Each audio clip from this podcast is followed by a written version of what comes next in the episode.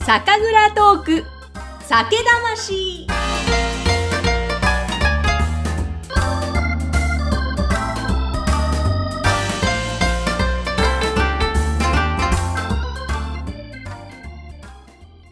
こんにちは。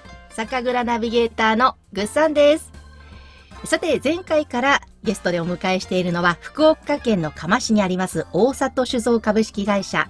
まずは、次期9代目、大里健さんにお話を伺っています。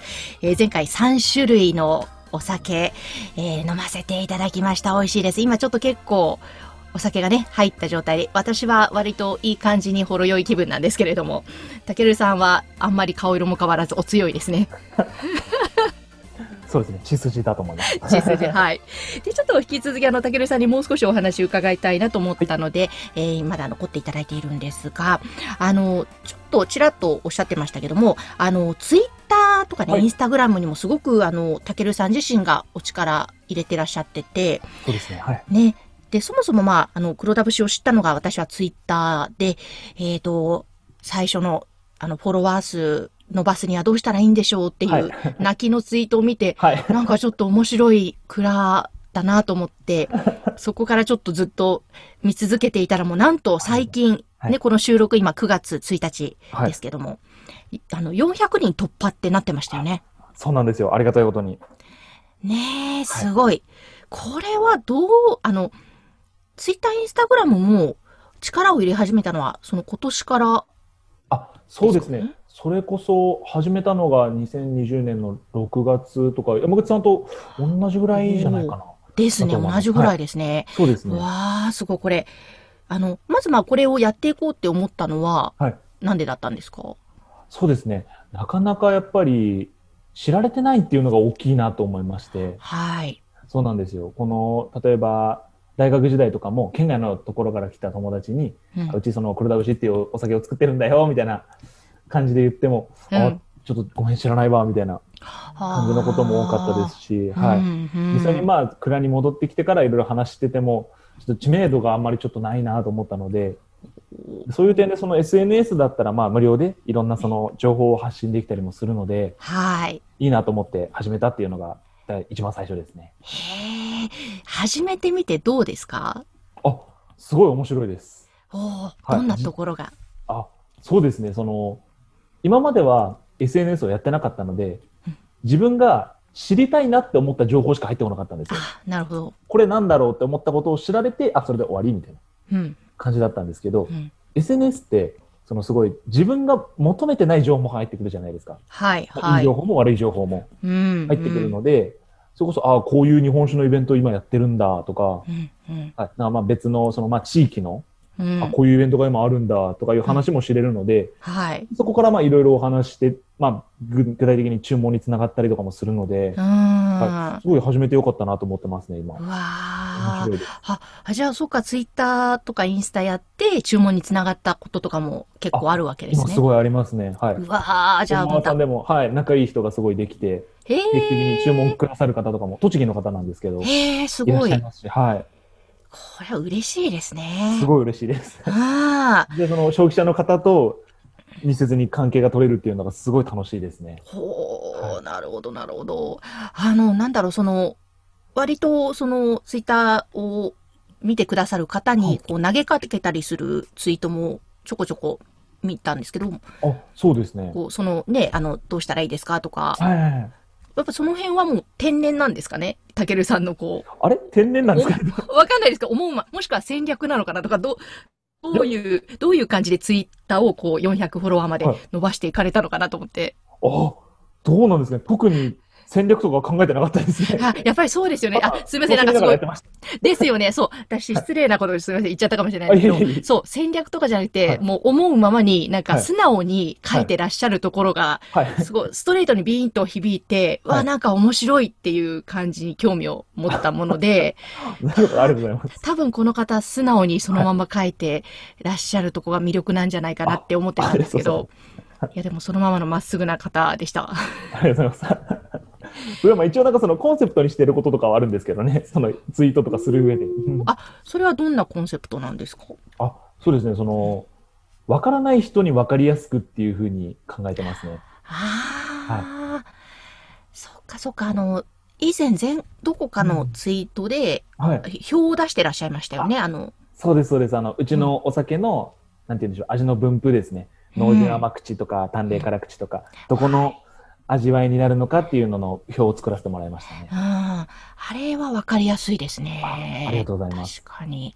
ああ、そっか、うん確かに知ってもらうのと、あとわかりやすく。そうなんですよ。ななかなかそ、の、自分も日本酒のことを勉強する前ってうん、なんとなくその、日本酒って分かりづらいイメージというか、はいちょっとは敷居い。が高いイメージうん。があったので、例えばその辺歩いてる人に吟醸って何ですかって聞いても分かんないと思うんですよね。えええええ だからそういう方々にそのすごい分かりやすくというか、えうん。興味持ってもらえるように、なんか楽しいツイートを発信していければいいなとは思ってますね。なるほどね。いや、でも確かに楽しいです。ありがとうございます。すごく。嬉しいです。あの、インスタグラムの方でも、はいこう、時々動画で、えっ、と、例えばその甘酒の、はいはいとバナナのスムージーとか、あそういうのもね、流してて、イはいンスタの方そうはインスタでまたいろいろ工夫されてるわけですかね。そうですね。インスタの方では、今あの少しずつ上げてるんですけど、うんあの、ストーリーのハイライトうんで、あの、うちのお酒の説明をするっていうのに、ちょっと今、ハマってるというか、力を注いでまして、おー。今まだライチとか梅酒とか、それこそリンとか、うん。そのぐらいしか出せてないんですけど、うん。これからその全部の種類揃えて、うん。その、音楽とかもつけてるんですよね。はいはいはい。なので、そのすごいわかりやすくうん説明ができればなと思ってますね。いいですね。だからインスタをこれからパッて見れば、どんな商品あ、どんな特徴があるかわかるわけですもそんなんお酒があれねば。。うんやっぱりこれはあのー若い感性とか、たけるさんならではのはい観点でのその取り入れ方だと思うので、そうですまた黒田節に新たな風が今吹いているんじゃないですか。そうなんですかね。うん吹いていればありがたいですね。ねえ、なんか、でもそこでね、本当そのお客さんがまた はい。いろいろ増えたりとかはっい。ていうおっしゃってたのでね、あ確実に、そうですね少しずつ、はい。うん、プラスになってますよあはね。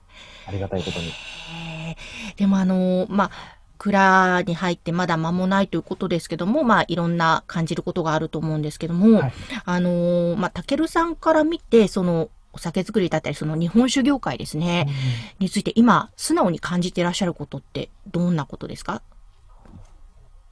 そうですね。素直に。うーん。やっぱりまあ最初にも言ったんですけど、やっぱそのまああんまり生半可な覚悟ではできないなとは思ってうますね。ーん具体的にそのみんなお酒を飲むみたいな時代でもないですし、うん、ううんん。自分の友達でも、その日本酒大好きっていう人ってなかなかいないんですよね。